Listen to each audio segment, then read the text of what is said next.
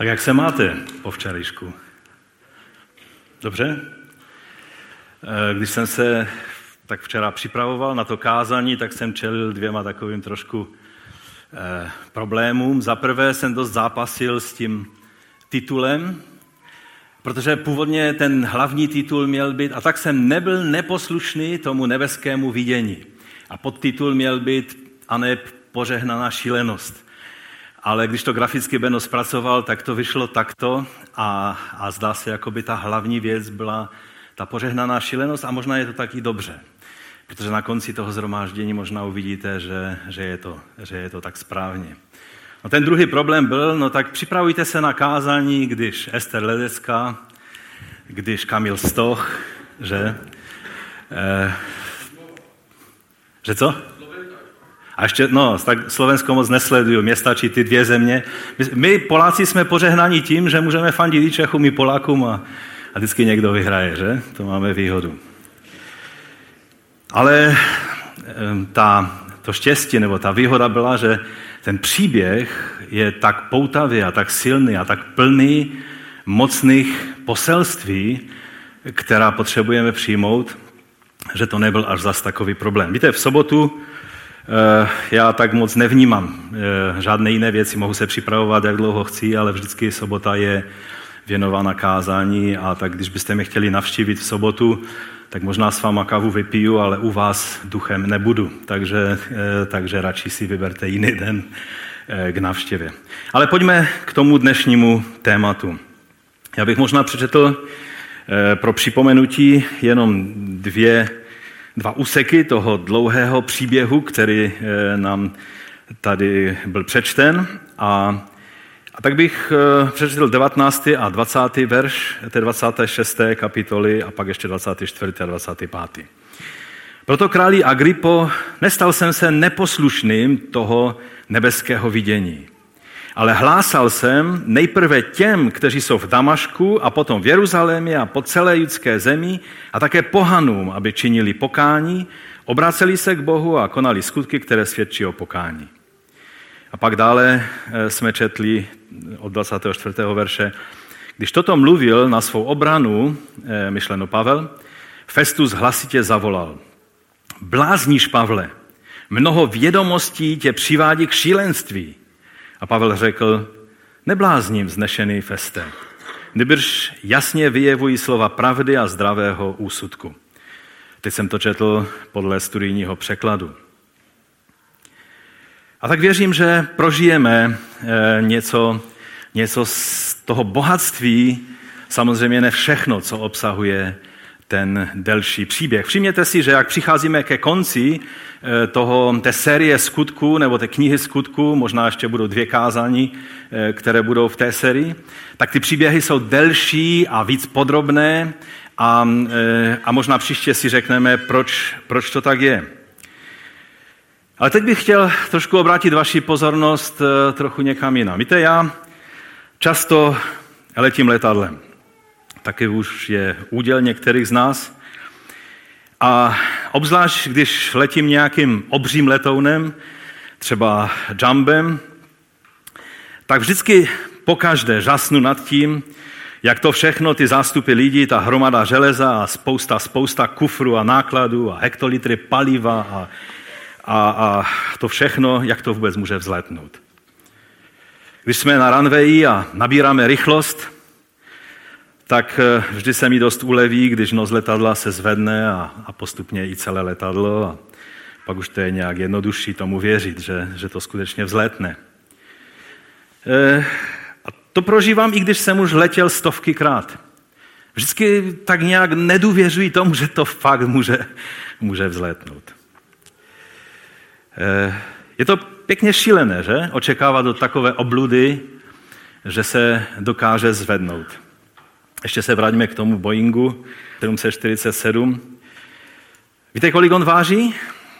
Základní váha je 214 tun. Když je plně naložený ovšem, tak váží 442 tun. Je dlouhý 76 metrů, to je několik kaceček za sebou. A pojme až 467 a někdy i 500 pasažerů podle, podle třídy, které tam jsou zastoupené. Dokáže letět rychlosti téměř 1000 km za hodinu a, a v jednom kuse dokáže doletět až 14 000 kilometrů. A to vám musím říct, že první takový letoun zletl, když mi bylo teprve 10 let, čili jelikož už mám dost let, tak už jsou na světě tyhle, tyhle stroje hodně dlouho. Ten Airbus, který už tam jste viděli, můžeme si ho ukázat, ten je ještě obrovitější. Váží 252 tun a maximální vzletová hmotnost může být až 590 tun. Já nevím, jestli vám dochází ty tuny. Jako. Vaše auto váží tak asi jednu tunu, nebo jedna a půl tunu, že? Ti, co máte takové ty víc nadychané SUVčka, tak to máte nějaká dvoutunová auta, že?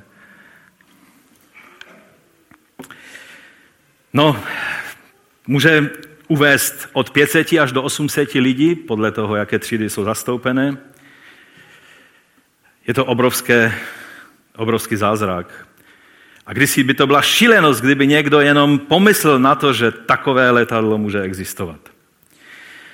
Když byl eh, biskup Wright eh, v koncem 1800 let, čili 19. století, když eh, se měl vyjádřit ohledně toho, jestli člověk dokáže letět s nějakým pohonem, nejenom, že spadne ze střechy, že? ale letět a někam doletět, tak on řekl, létání to je zanecháno pouze pro anděly, ne pro člověka. No a pak v, zanedlouho v 1903 roce jeho dva synové, ten jeho starší syn se posadil za takový ten stroj, můžeme si to tam ukázat. Jo, to ještě, to já jsem se, že už jste viděli, palubní eh, palubovka. To je jako máte v autě palubovku, tak to je v tom Airbusu, jo, takže to je Airbus při jednom velice obtížném přistání v bouří, kdy to ten pilot skutečně zvládnul na poslední fous. No ale teď už jsme, eh, to kdybyste nepoznali, tak to jsem já o nějakých 30 let mladší. Když jsem byl v eh, Muzeu letectví a kosmonautiky v Spojených státech, v Daytonu, tak eh, tohle bylo letadlo, které nikdo nevěřil, že může vzletnout. A ti bratři eh, Wrightovi, nejenom, že jejich táta mluvil, že to patří jenom andělům, tak mnozí lidé jim ukazovali na čelo a řekli, vy jste blázni, vy jste šílenci. Člověk nemůže letět. Stroj poháněný um, sílou nemůže, nemůže prostě letět, když je to těžší než vzduch. No ale oni vzletli. V, bylo to 17. Eh, prosince 1903 Letěl sice ten starší syn, ten mladší ho tam pozoroval a držel mu palce, jenom 12 vteřin a uletěl nějakých možná 40 metrů. No ale když je lidé brali předtím za trošku praštěné, tak od té doby i malé děcka se učí o bratřích Wrightových. Je to tak? Protože jsou lidé, kteří prostě věděli něco, o čem si ostatní lidé říkali, teď je to na hlavu, teď to není, není pro normální lidi. Dnes, když vidíme všechny ty nejmodernější stíhačky a obří letouny, eh, tak se nám to zdá jako naprosta samozřejmost, že? Prostě to létá. A letí to na zvukovou rychlostí a, a to všechno. A to už nemluvíme o kosmonautice, že? Třeba takový program Apollo, tam mám další fotku z toho muzea, tak to je modul Apollo, který pak přistal, to je ta kabina, ve které, ve které seděli pak ti kosmonauti, když eh, přistali na Zemi, eh, myslím, že do moře. No počkej, ty atomovky tam ještě neukazují. Eh, to jsou atomovky, to není s tématem, to nesouvisí, to, to jsou ty, když už teda si je ukázala, tak, si, tak bych je vysvětlil teda. To jsou atomovky, které byly zvržen, svržené, samozřejmě modely, svržené na Nagasaki a Hirošimu. Ale já bych se vrátil k tomu programu Apollo. Víte, eh, to byl, to byl první program, který byl eh, ten let řízen počítači. Ale já vám musím říct, tam je nějaká fotka počítače, jestli se podíváš dál. Ano, to je nějaký ten počítač, eh, který tam, který tam používali k tomu, aby, aby doletěli na měsíc. To byl program, program, který skončil úspěšně přistáním člověka na měsíci. Ale já vás musím upozornit, že pokud máte iPhonea nebo nějakého kvalitního Samsunga, tak váš smartphone v kapse je milionykrát silnější a rychlejší než celá počítačová eh, výbava tehdejšího NASA programu Apollo. Když byste o tom vyprávěli třeba Armstrongovi, tak by vás asi možná, a tak on byl dost vzdělaný a chytrý člověk, možná, že by si řekl, ano, ně, něco takového asi v budoucnu bude. Ale většina lidí by vám ukázala na čelo. Byl rok 1969, není to tak dávno. Mnozí si už to pamatujeme. Byli bychom bráni za naprosté šílence, kdybychom o těchto věcech mluvili kdysi, když tomu nebylo možné uvěřit. Když si to nikdo nedokázal představit. A stejně tak se mnohým lidem dnes jeví mluvení o vítězství skrze kříž, porážku kříže, o úspěchu skrze zdánlivý neúspěch, o tom, když mluvíme o budoucím vzkříšení z mrtvých. Mnozí křesťané nemluví o vzkříšení z mrtvých, že jim to připadá tak bizarní, že ani na pohřbech někteří o tom nemluví. A přitom je to hlavní naděje, kterou máme prohlásit nad každým zemřelým křesťanem, který zemřel v Kristu, že přijde den, kdy se postaví v těle znovu a Bůh se oslaví v jeho vzkříšeném těle, tak jako se oslavil ve vzkříšeném těle Ježíše Krista.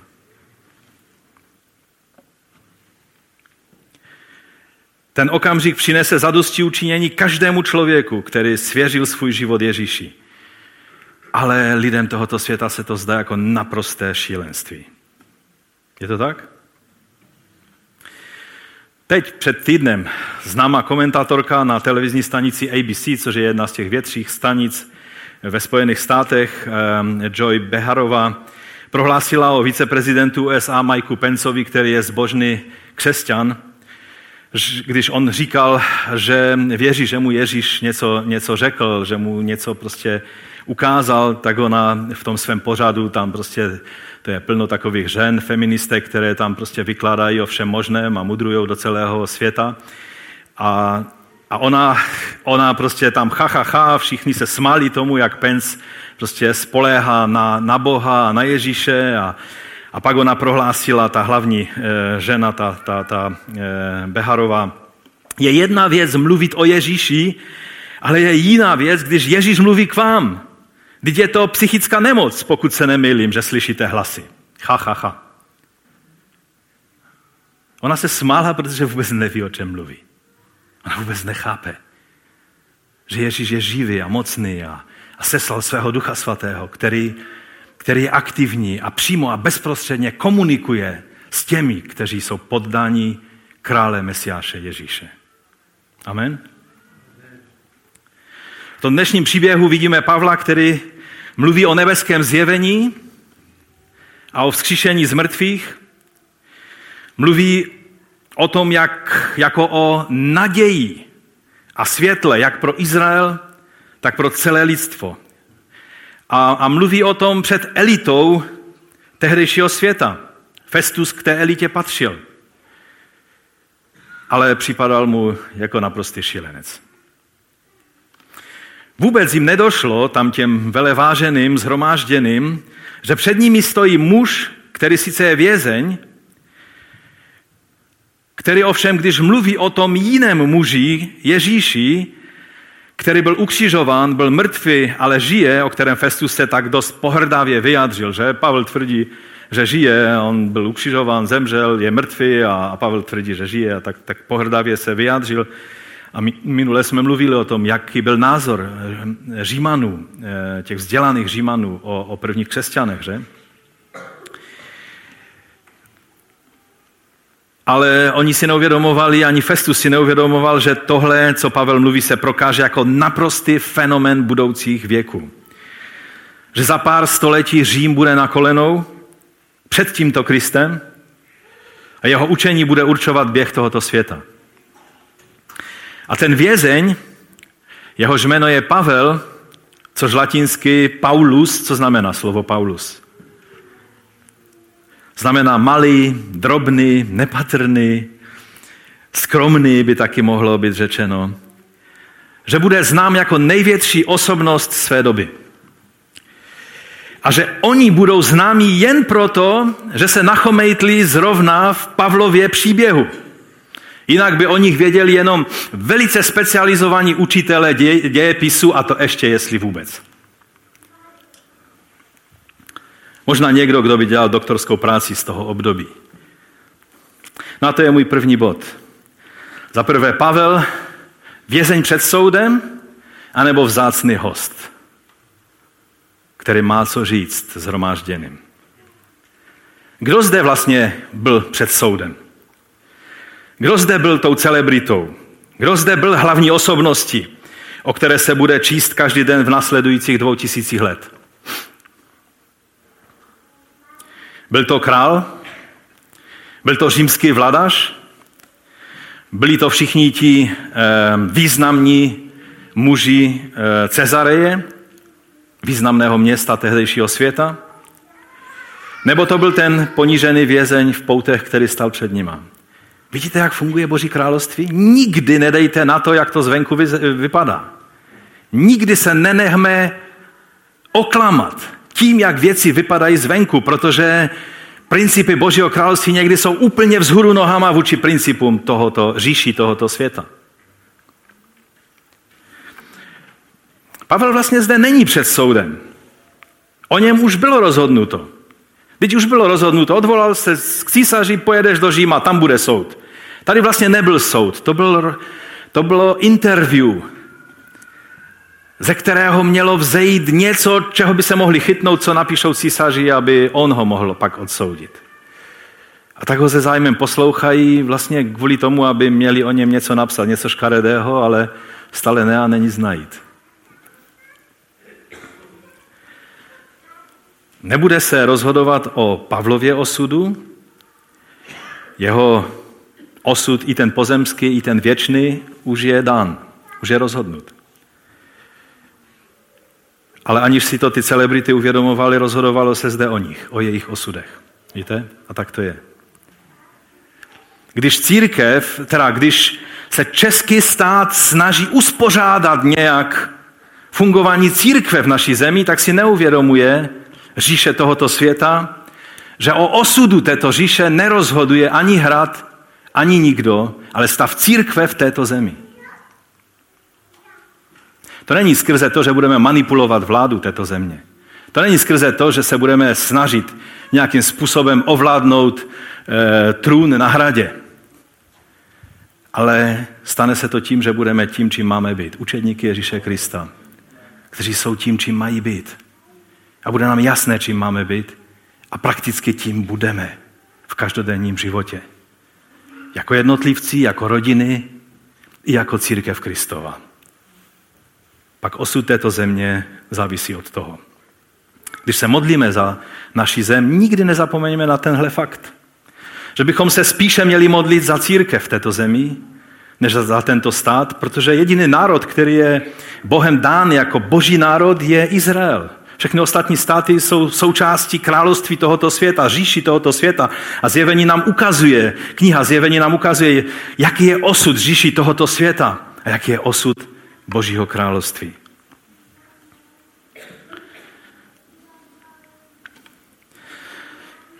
Takže není to Pavel, ale jsou to tihle, kteří byli pokládáni za celebrity a důležité muže a ženy tehdejšího světa, eh, kteří jsou zde, o jejichž osudu se zde rozhoduje. Kdo to byli? Festus, římský vladař, který který nastoupil místo velice špatného vladaře Felixa. Byl to, Festus byl politicky korektní za každou cenu. Jednal správně a mluvil správně, jak se na římského vládaře sluší. A byl taky členem rytířské společnosti, jak jsme si minule říkali, e, u které e, bylo, e, bylo součástí toho, že je velice lojální vůči římskému systému. Pak tady máme krále Agripu II. Byl to pravnuk Herodese Velikého, toho Herodese, který se tak leknul Ježíšova narození, že pozabíjel všechny malé chlapce v Betlému. To byl jeho praděda. Jeho prastric, takový druhý děda by se dalo říct, byl Herodes Antipas. Ten se tak urazil, když mu Jan Křtitel mluvil do života ohledně jeho nemorálních způsobů, jak žil, že ho při první příležitosti nechal popravit. To byla rodina, že? Byl synem Heroda Agripy I. Co ten udělal? No popravil Jakuba. A když viděl, jak, jak se to líbilo všem, jak rázně zatočil s jedním z těch sektářů a, a, a těch, kteří tady mluví o tom vzkříšeném mesiáši, tak zavřel do vězení i Petra a chystal se ho popravit, akorát, že se mu to nepodařilo, protože Bůh mu překazil tuhle, tuhle věc, kterou chtěl udělat. A pak se tak nadchnul svým postavením, že se oblekl do stříbrného obleku a v zapadajícím slunci v Cezareji u moře, když, když stál a mluvil v té Cezareji, když jedete do Izraele, tak si ji máte možnost prohlédnout, tak to slunce se tak opíralo do toho jeho stříbrného oblečení, že to úplně třpitilo, jako by byl celý ze zlata. A lidé křičeli, to není hlas člověka, ale Boha. A Bůh ho ranil a sežral jeho červí zaživa a Josefus Flavius dodává, že v obrovských bolestech trpěl pár dnů, kdy se, kdy se svíjel z bolesti. A prostě paraziti nad ním vzali převahu, což se stává. A takže taková rodinka. S Agripou eh, druhým, s tím, který tady vyslycha Pavla, tak byla Berenike. Kdo to byl? To byla jeho starší sestra. To byla jeho, jeho sestra, která s ním pravidelně cestovala, starala se o jeho dvůr, starala se o jeho záležitosti. Když se vdala, tak pak eh, se vrátila stejně zase zpátky k Agripovi, svému bratrovi. A tak eh, v kombinaci s tím, že se Agripa nikdy neoženil, tak se živilo mínění lidu, že ti dva měli mezi sebou incestní vztah, že prostě žili spolu. Josefus to zaznamenává. Morálně byla brána něco jako třeba Marilyn Monroe nebo někdo takový. A dokonce její reputace, myslím, že byla ještě horší než, než takováto reputace. Protože když si s ní zadal Titus, pozdější, nebo dobyvatel Jeruzaléma a pozdější římský císař, tak v Římě bylo takové pozdvížení kvůli tomuto morálnímu úpadku Tita, že on ji raději odeslal pryč. V tom pohanském Římu se pohoršovali nad tím, s kým to si Titus zadává. Byl to prostě takový skažený, hříchem prolezli, nemocný pár tehdejších celebrit, kterých je dnešní svět plný. Ale to, co bylo ještě absurdnější, tak Řím považoval Agripu za jejich experta na záležitosti judaismu. Když potřebovali vědět něco o židovství, tak, tak uh, si tak posílali otázky právě Agripovi. A zdá se, že i Pavel tuto jeho roli nějak tak respektuje a používá. Odvolává se na něho a přitom určitě si byl vědom té absurdnosti celé té situace. Tam je napsáno v 23. verši, mějte otevřenou tu 26. kapitolu, protože se k ní budeme vracet. V 23. verši je napsáno, že druhý den eh, přišel Agripa Bereníke s velkou okázalostí. S celou parádou bychom řekli tak víc lidově. Eh, a spolu s veliteli před nimi muži města vstoupili do jednací síně. A pak byl na festu v rozkaz přiveden, přiveden Pavel. Víte, s celou parádou, to je, možná to znáte z některých filmů, když prostě král chtěl dát najevo svůj, svoji moc, tak přišel se vším, jak mohl dát najevo, kým skutečně je. A toto právě Agripa a jeho sestra Berenike udělali. Vešli s velkou okázalostí a tam potom byl přivezen, přiveden Pavel v poutech a byl před ně postaven. Ale když se podíváme na, ten, na, na to, jak to Lukáš popisuje, tak si určitě všimnete, že to popisuje velice slavnostně. Proč? Protože on ví něco, co si tito vládaři a hodnostáři ještě nedokázali představit. Byl to takový jumbo letadlo nebo, nebo smartphone, který byste někomu ve středověku vysvětlovali. On věděl něco, co oni si nedokázali představit. Bylo to skutečně absolutně pro ně nepředstavitelné. Nebyl to totiž Pavel před králem Agripou, byl to jak vládaš Festus, tak král Agrippa a mnohé další celebrity měli tu čest stát před tímto apoštolem. Je zde pro ně možnost, že eh, mohli slyšet největší osobnost své doby. Je to zvláštní absurd, ale takhle to je.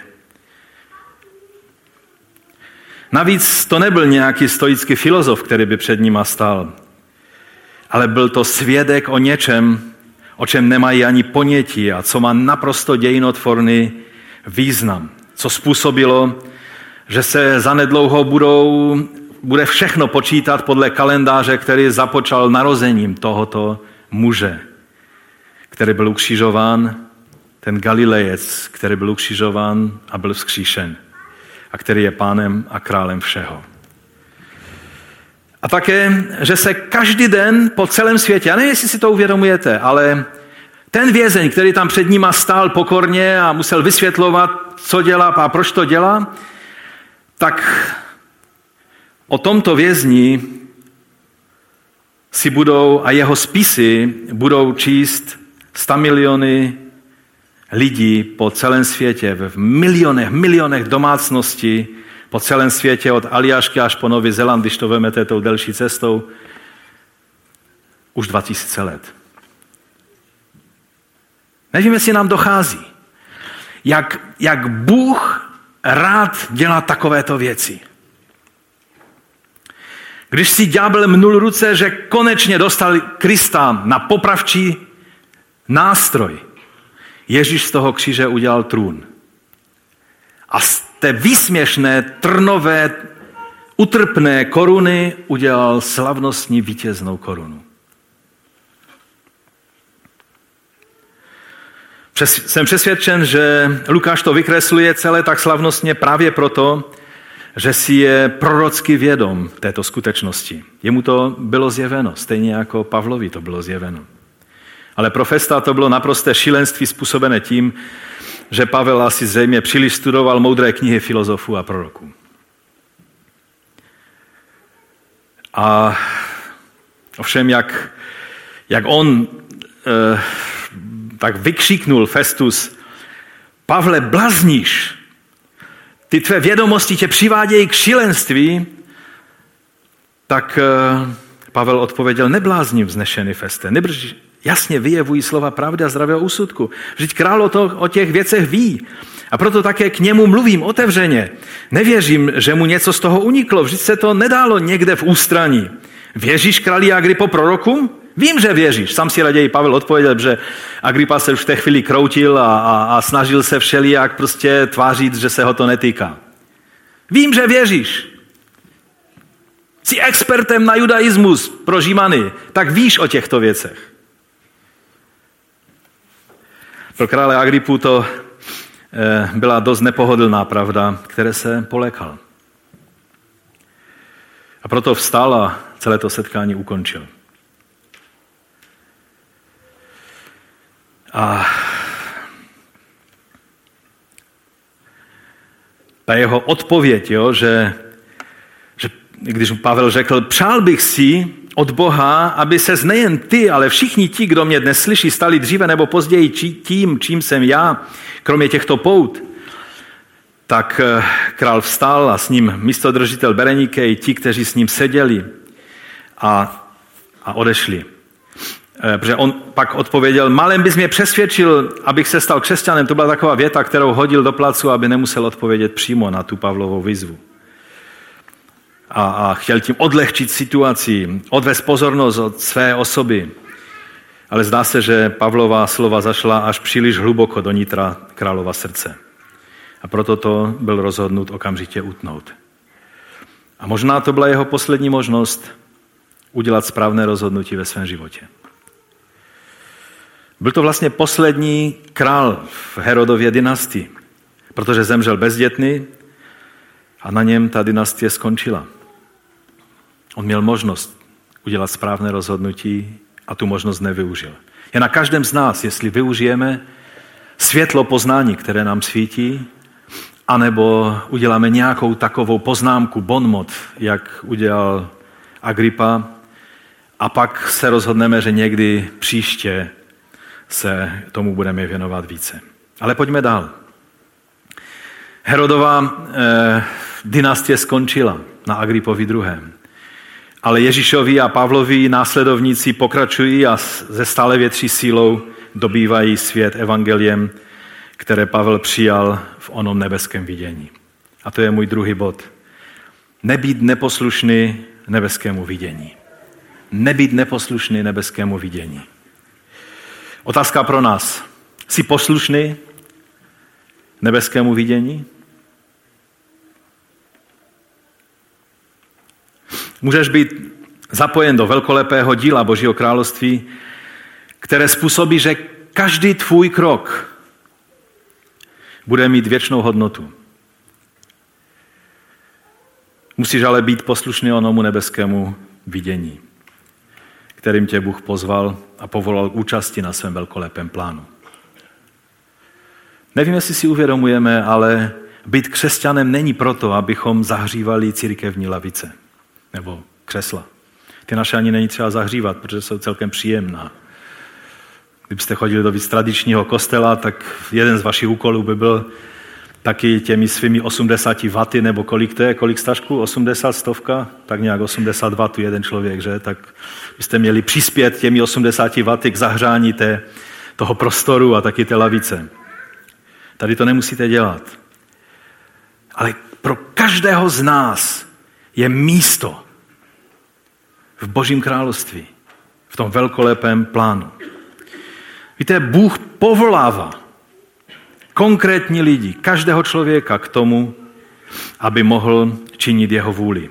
Petr měl svou zkušenost na střeše v Jope, když čekal na oběd a sestoupil to vidění té plachty a uviděl, že boží plán je mnohem větší, než si do posud představoval. Že do toho jsou zahrnuté všechny národy.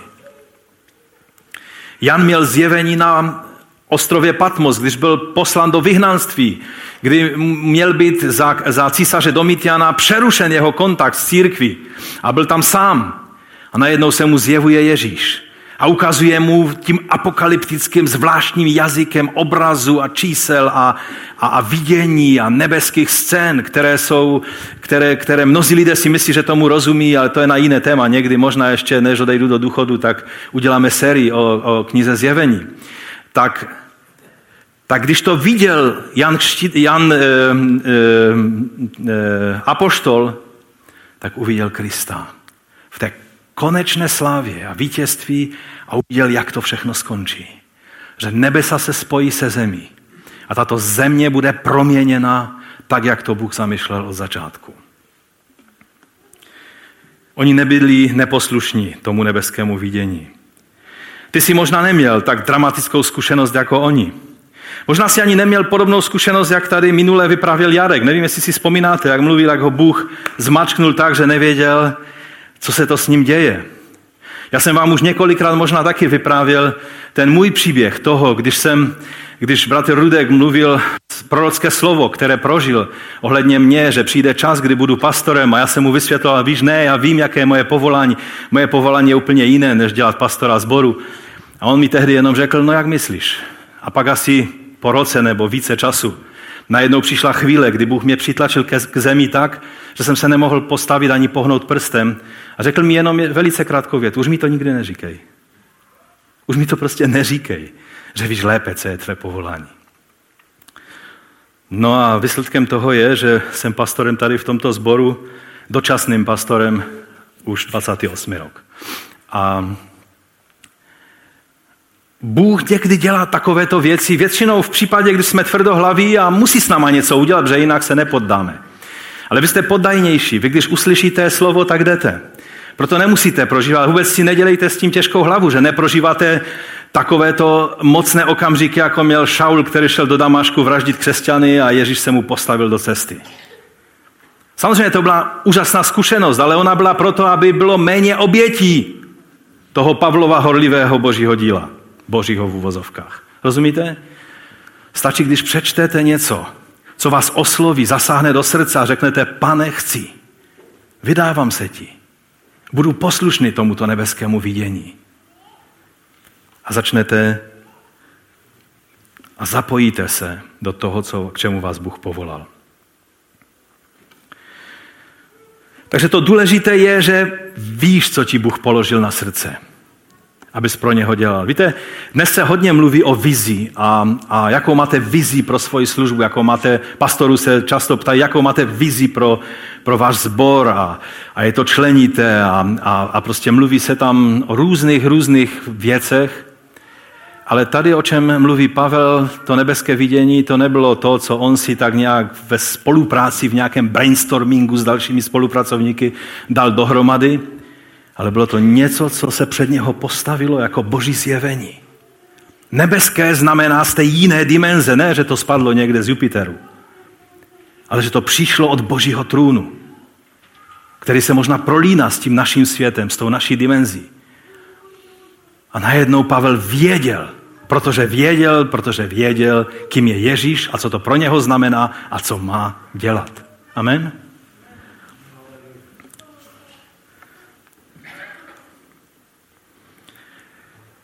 A důležité je, jestli jsme uposlechli a podřídili svůj život tomuto nebeskému vidění. Zdaj si ochoten zavřít i ty zadní vrátka. Někdo se tady modlil ve středu, jak jsme měli takové individuální modlitby ohledně zadních vrátek. A víte, spolehnout se vírou na pána znamená vždycky zavřít svá zadní vrátka. Protože Bůh nám připraví situace, kdy jakoby všechno jiné nám selže a zbyde nám jenom Bůh. A tehdy poznáme tu úžasnou pravdu, že když nás zbyde jenom Bůh, pak zjistíme, že Bůh je postačující.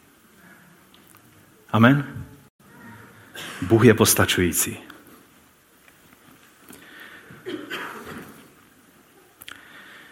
Čemu měl být poslušný Pavel?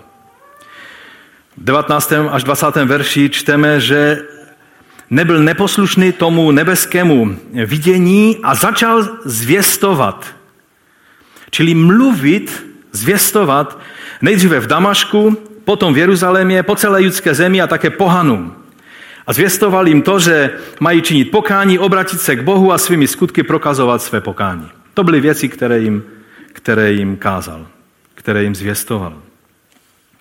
Čili nebyl neposlušný v tom, že by nezvěstoval. Byl poslušný a zvěstoval.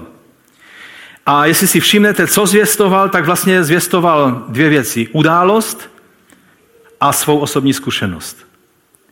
Svědčil o události, té největší události, která se v dějinách stala, a svědčil o osobní zkušenosti, která vyplývala z té události.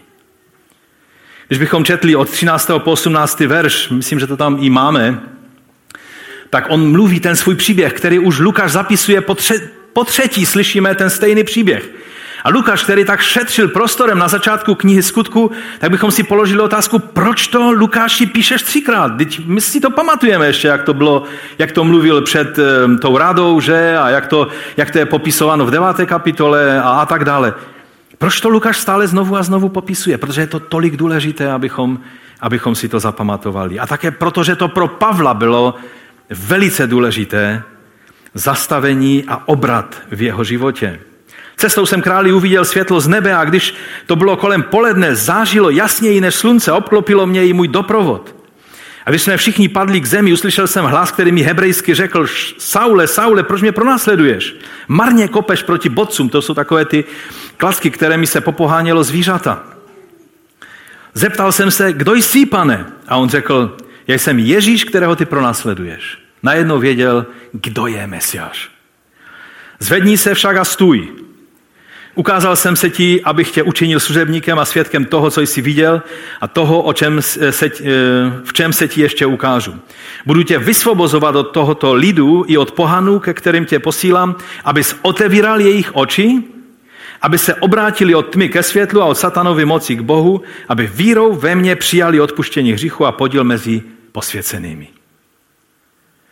Bylo to svědectví o zkušenosti ze setkání s tím, jehož příchod, život, učení, smrt a vzkříšení z mrtvých bylo tou největší událostí dějin, která mění vše a se kterou všichni musí počítat.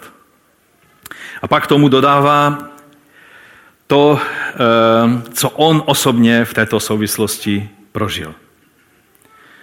A proto, eh, proto eh, také ještě dodává, že to všechno, co se stalo, tak se stalo v souladu s tím, co předpověděli proroci i Mojžíš. Zařazuje to do kontextu. A teď už jsme u třetího bodu a to je požehnaná šílenost víry. Co bylo šíleného na tom, co Pavel mluvil? Když Festus zvolal, Pavle, ty šílíš, tvá veliká učenost tě přivádí k šílenství.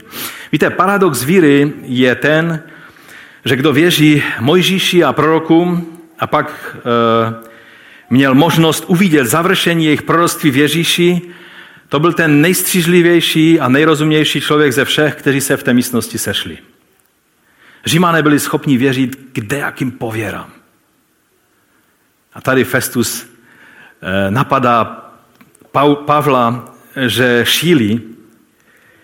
A bylo to jenom pro revolučnost toho, co, co Pavel zjistil a co prožil, a proto ho označil za šílence, který asi přečetl příliš hodně filozofických a prorockých knih a pak mu z toho přeskočilo. Pamatujete, jak to Pavel řekl korinský, nebo napsal v listu korinským křesťanům? Neboť Židé žádají znamení, Řekové hledají moudrost. Židé žádají znamení, co pak narození a život Ježíše a, a smrt na kříži a vzkříšení nebylo dostatečným znamením? Jo, oni žádali znamení, ale lidé vždycky, když vám řeknou, my chceme prožívat více boží moci. Na jednom setkání, teď tento týden jsem řekl, jo, všichni volají po projevech boží moci.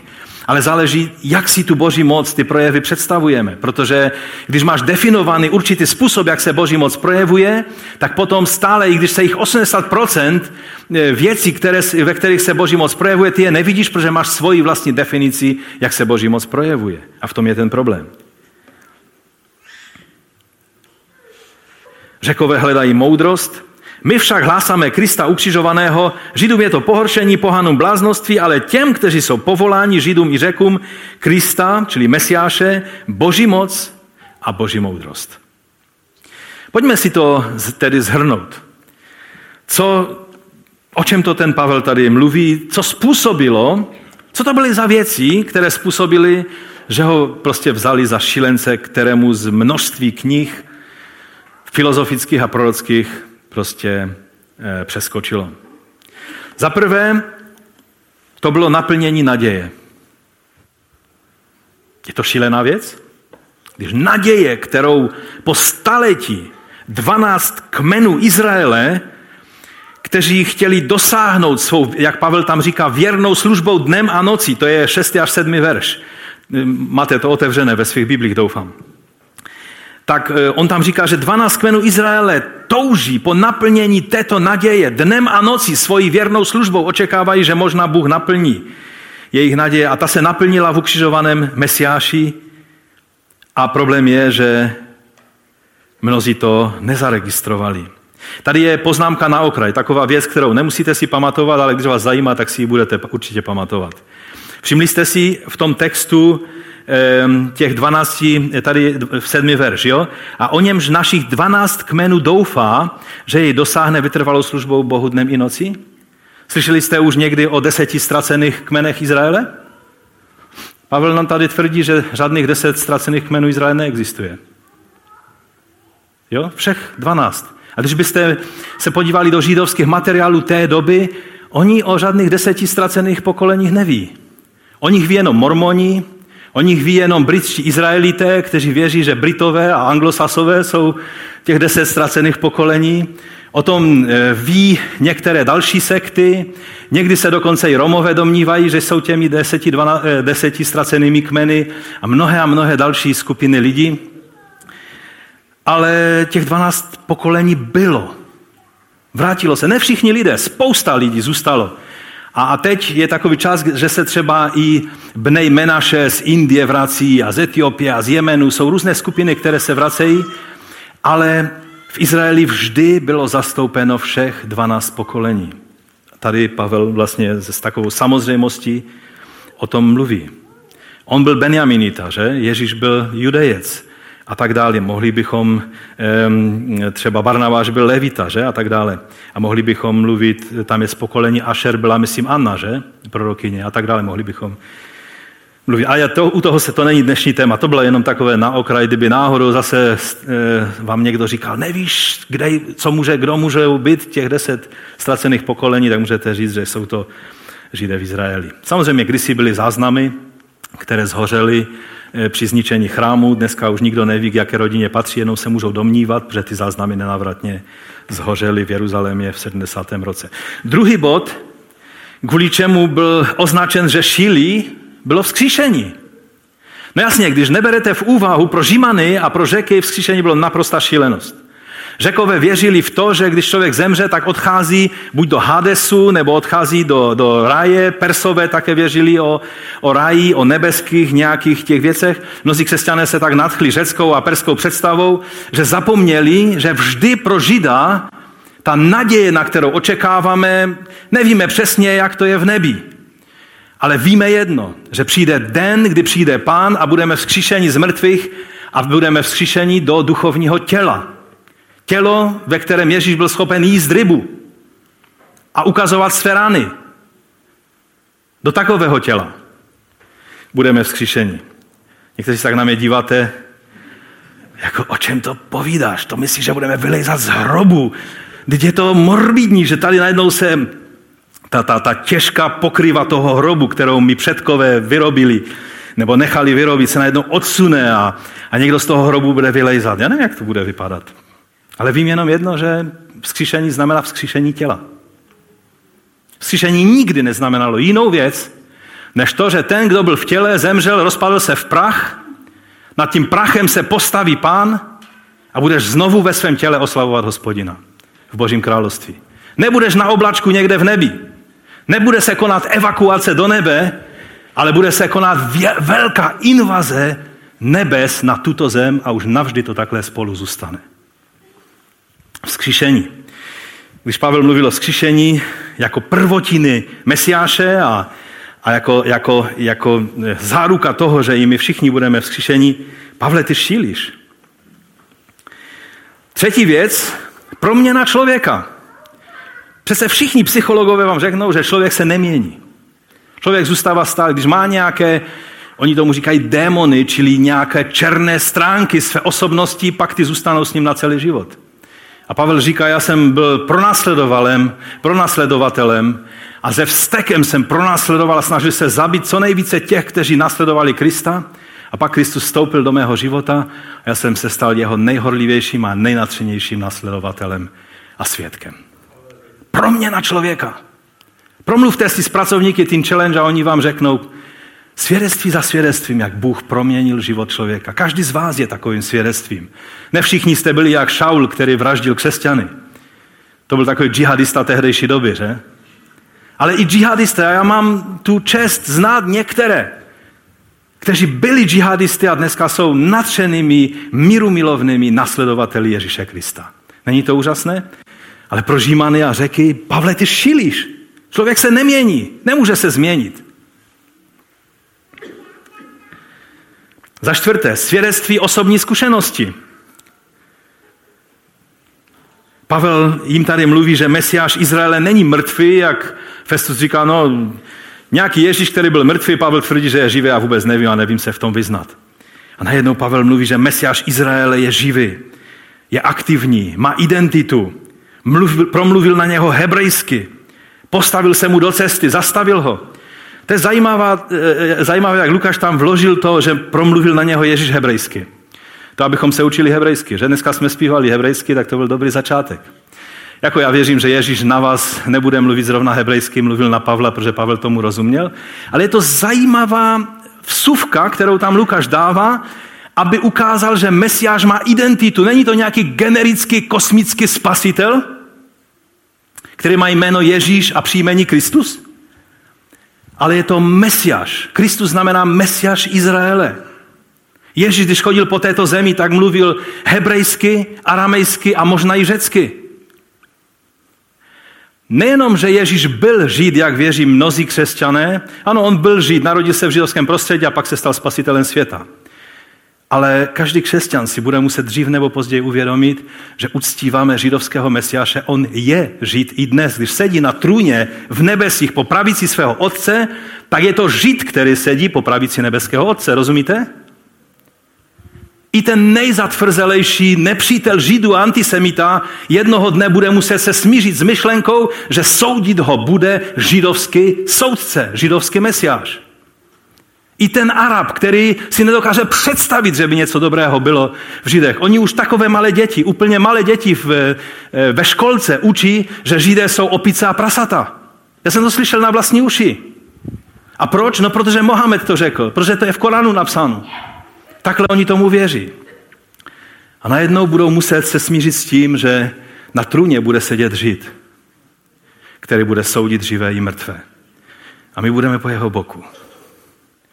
My budeme patřit k těm, kteří jsou součástí jeho království. Chce se mi o tom mluvit víc, ale můj čas už je pryč, takže pojďme rychle dopředu. Pátá věc je boží povolání. On povolal Pavla, aby otevíral lidem oči, aby jim pomáhal, všimněte si, jak to Pavel popisuje, aby jim pomáhal dostat se z moci tmy do moci světla. Být součástí říší tohoto světa znamená být ve tmě. Být součástí Božího království znamená být ve světle. Dále to popisuje, to je ten hebrejský paralelismus, když se stejná věc popisuje dvojím způsobem. Z mocí satanovi k Bohu. Ti, kteří jsou ve světě, jsou v moci satanovi, ať si to uvědomují nebo ne, a Pavel jim hlásá možnost být v moci, pod moci Boží aby vírou přijímali odpuštění hříchu, aby měli podíl mezi posvěcenými. Mezi těmi, kterým je Abraham a Mojžíš a Samuel a David a ti všichni posvěcení. A apoštole, kteří chodili s pánem, máme možnost být součástí tého těla Kristova, mít podíl mezi posvěcenými. Nevím, jestli vás to naplňuje radostí, ale já, když jsem, to bylo, to bylo lepší než zlato od Ledecké a, a od Kamila Stocha. To mě nadchlo takovým způsobem, že jsem se rychle vrátil zpátky k tématu.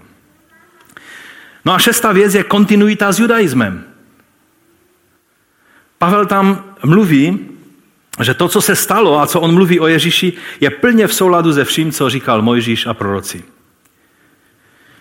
Že Mesiáš eh, byl předpověděn, předpověden, to je 22. a 23. verš.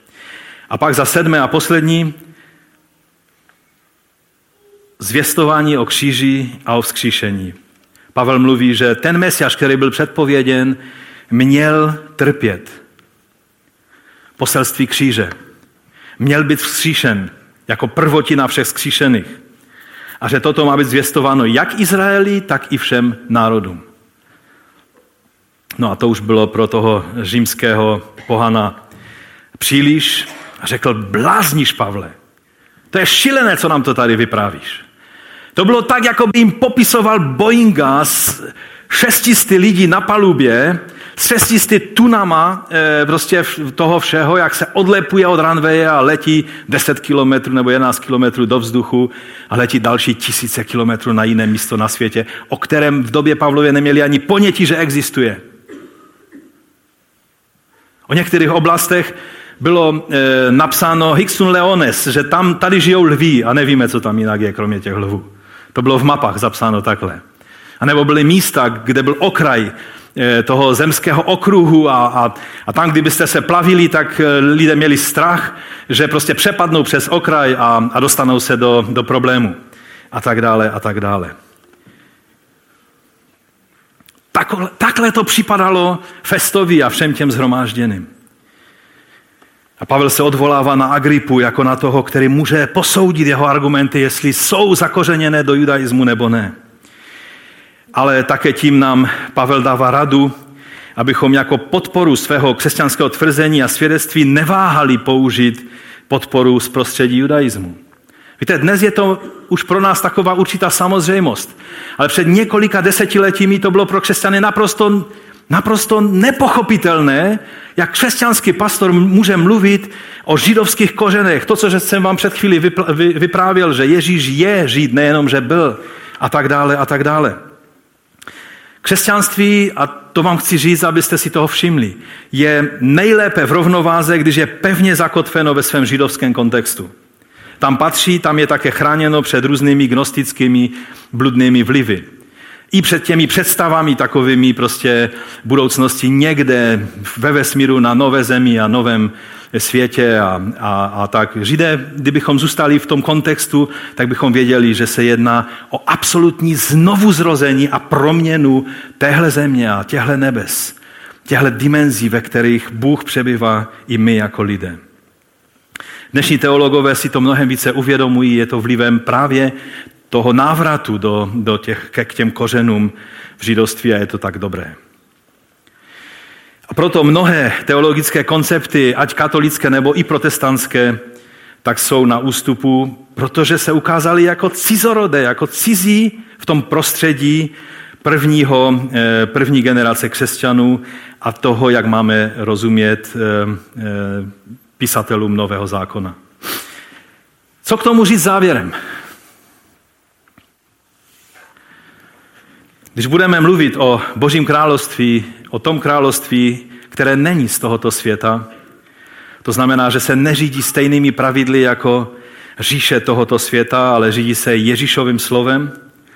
Když budeme následovat Ježíšovo učení v praktickém životě, když se nebudeme řídit principy tohoto světa, ale principy krále Mesiáše, který měl trůn ve formě kříže a jeho koruna byla trnová, pokud budeme chodit v moci Božího ducha a ne svého sobeckého těla. Pavel obšírně o těchto věcech mluví. Pokud budeme milovat i své nepřátele a odpouštět a žehnat těm, kdo nás proklínají. Není to lehké. Nikdo neříká, že je to snadné milovat své nepřátele. Mluvte to těm, kterým zrovna teď v Americe někdo postřílel, ne někdo, ale ten, ten šílený vrah postřílel, postřílel jejich děti. Nejde to lidskými slovy, lidskou logikou, to není možné. Ale když budeme se chovat tak, jak nás učí náš pán a mesiáš, pak nás možná svět označí za šilence, za naivní sluníčkáře, nebo za dobros pip, pip, pip, nemůžu to slovo vyslovit. Tak vás budou označovat. Ale na tom nezáleží. To důležité je, jestli nasledujete to nebeské vidění, které ti zanechal náš pán. Ty a já budeme vědět, že jsou to ty správné vize. Že je to ono prozažování, jak říká eh, Filipiensi, Božího království do toho našeho světa. Jak říká Gordon Fee, že, že žijeme život budoucnosti, toho budoucího království, v tom současném království tohoto světa. Jsme v tomto světě, ale nepatříme do toho světa. Žijeme principy a podle ústavy jiného království. To je hodně radikální představa. Budeme si uvědomovat existence tohoto království, fungování tohoto království. A budeme si vědomí, tak jak bychom si byli vědomí někde v době biskupa Wrighta a bratři Wrightových, existence toho obrovského Boeingu nebo Airbusu. Že tak, jak v jejich době bylo letání nepředstavitelné, ještě v době, kdy se můj děda narodil, tak bylo letání nepředstavitelné. On se narodil v roce 1881. Dnes je to naprosta běžnost. Tak nepředstavitelné pro tento svět a žel i pro mnohé křesťany. Jeden vzkříšení a nápravy celého světa. Den, kdy přijde náš pán v moci a slavě a usedne na Davidu v trůn v Jeruzalémě. Když jsem se procházel po vládní čtvrti v Jeruzalémě, ona je nádherná. Celá je zbudovaná z toho judského kamene. A tak jsem si říkal, teď oni to tady už mají připravené pro příchod Mesiáše. Samozřejmě tato země prožije obrovský, ten, ten proces znovu zrození bude znamenat, že bude absolutně obnovena. Ta čtvrť, která dnes vypadá hezky, bude vypadat dost jinak v době, kdy zasedne Mesiáš na Davidově trůně. Já bych vás chtěl vyzvat, abychom povstali, abychom se zaposlouchali do apokalyptického obrazu toho, co, se, co nás čeká v té chvíli, kdy, kdy přijde pán. Izajáš 65. kapitola od 16. verše. Kdokoliv si bude v zemi žehnat, bude si žehnat v Bohu pravém. A kdo bude v zemi přísahat, bude přísahat v Bohu pravém. Ano, budou zapomenuta dřívější soužení a budou ukryta před mýma očima, neboť hle, tvořím nová nebesa a novou zemi. Dřívější věci nebudou připomínány, ani nepřijdou na mysl. Jen se veselte a jásejte až na věky nad tím, co tvořím. Neboť hle, tvořím Jeruzalém plný plesání a jeho lid samé veselí. Budu jásat nad Jeruzalémem a veselit se ze svého lidu. Nebude už v něm e, slyšet zvuk pláče, ani zvuk upěnlivého křiku. Nebude tam již miminko, živé jen několik dnů a stařec, který nenaplní své dny. Neboť mladenec zemře ve věku sta let a ten, kdo nedosáhne sta let, bude považován za zlořečeného. Vystavějí domy a budou v nich bydlet. Vysadí vinice a budou jíst jejich ovoce. Nebudou stavět, aby bydle líny. Nebudou vysazovat, aby jedl líny. Vždyť dny mého lidu budou jako dny stromu. A moji vyvolení sami spotřebují, co svýma rukama vytvoří. Nebudou se namáhat zbytečně, nebudou rodit pro ohrožení, protože jsou símě požehnány hospodinových a jejich potomci s nimi. Dříve nežli zavolají, já odpovím, ještě budou mluvit a já je vyslyším. Vlk a jehně se budou pást spolu, lev bude požírat pící jako skot a hadu bude pokrmem prach. Nebudou páchat zlo a nebudou škodit na celé mé svaté hoře, pravý hospodin. A pak v tom apokalyptickém jazyce Jan to vykresluje ještě, ještě zvláštněji, ještě více symbolicky a obrazně a velkolepě. Eh, pojďme si to přečíst 21. Eh, kapitoly od 15. verše z knihy Zjevení. Ten, který se mnou mluvil, měl jako měřidlo zlatou e, třtinu, aby změřil město, jeho brány i jeho hradbu. Město je rozloženo do čtverce, jeho délka je stejná jako šíška. Změřil město tou třtinou na 12 000 stádí. Jeho délka, šíška i výška jsou stejné. To jsou 2000 kilometrů délka, 2000 kilometrů šíška, 2000 kilometrů výška toho města. Je to jako takové nejsvětější místo. Krychle představuje nejsvětější místo. Změřil také jeho hradbu, 144 loktů podle lidské míry, která je také mírou andělskou. Stavitelem jeho hradby je jaspis, stavivem jeho hradby je jaspis, město je z čistého zlata, podobné čistému sklu. Základy městské hradby jsou ozdobeny všelijakými drahými kameny. První základní kamen je jaspis, safir, druhý safir, třetí chalcedon, čtvrtý smaragd, pátý sardonyx, šestý karneol, sedmý chryzolid, osmý beryl, devátý topaz, desátý chryzopras, jedenáctý hyacint a dvanáctý ametist. Tady je to napojeno na, na, tu, na, na to, co, co měli eh, velekněží a, a na, na ty všechny předobrazy, které máme v celém písmu. 12 brán je 12 perel. Každá z těch brán byla z jedné perly. To byla nějaká obrovitá perla, kterou Jan viděl v tom vidění. A náměstí města bylo čisté zlato jako průhledné sklo. Avšak svatyní jsem v něm neviděl. Proč? Neboť svatyní je pán Bůh všemohoucí a beránek. A to město nepotřebuje slunce ani měsíc, aby mu svítili. Ozážila ho boží sláva jeho lampou je beránek. A národy budou chodit v jeho světle a králové země do něho přinášejí svou slávu. Jeho brány nebudou nikdy ve dne uzavřeny a nocí tam už nebude. Přinesou do něho slávu a čest národu. A nevstoupí do něho nic nečistého ani ten, kdo činí ohavnost a lež, ale jen ti, kdo jsou zapsáni v Beránkově knize života. Mohli bychom dlouho číst tyhle obrazy. Mohli bychom, určitě vás zajímat, co to všechno znamená. To důležité je, abychom uviděli, že tohle je to velkolepé spojení nebe se zemí. Kdy Boží vůle, tak jak je v nebi, se bude dít i na zemi. Ano, pane, my tě o to prosíme. Staň se tvá vůle, jak je v nebi, tak i na zemi. Přijď tvé království. Buď vůle tvá, my ti děkujeme za to, že ty jsi ten, kterého viděl Pavel, ty jsi ten, kterého jsme mohli uvidět my, kterému jsme mohli svěřit své životy, poddat své životy. A já ti děkuji za to, že ty nám kruček za kručkem zjevuješ a ukazuješ to nebeské vidění. A i když svět nás bude nazývat šílenými z toho, co, co tvrdíme, já ti děkuji za to, že je to tak jisté, jako je jistý let Boeingu, jako je jisté to, co, co kdysi si nedokázali lidé představit a dnes je to samozřejmostí tak stejně bude samozřejmostí tvé království na této zemi v den slavného příchodu tebe jako pána a krále.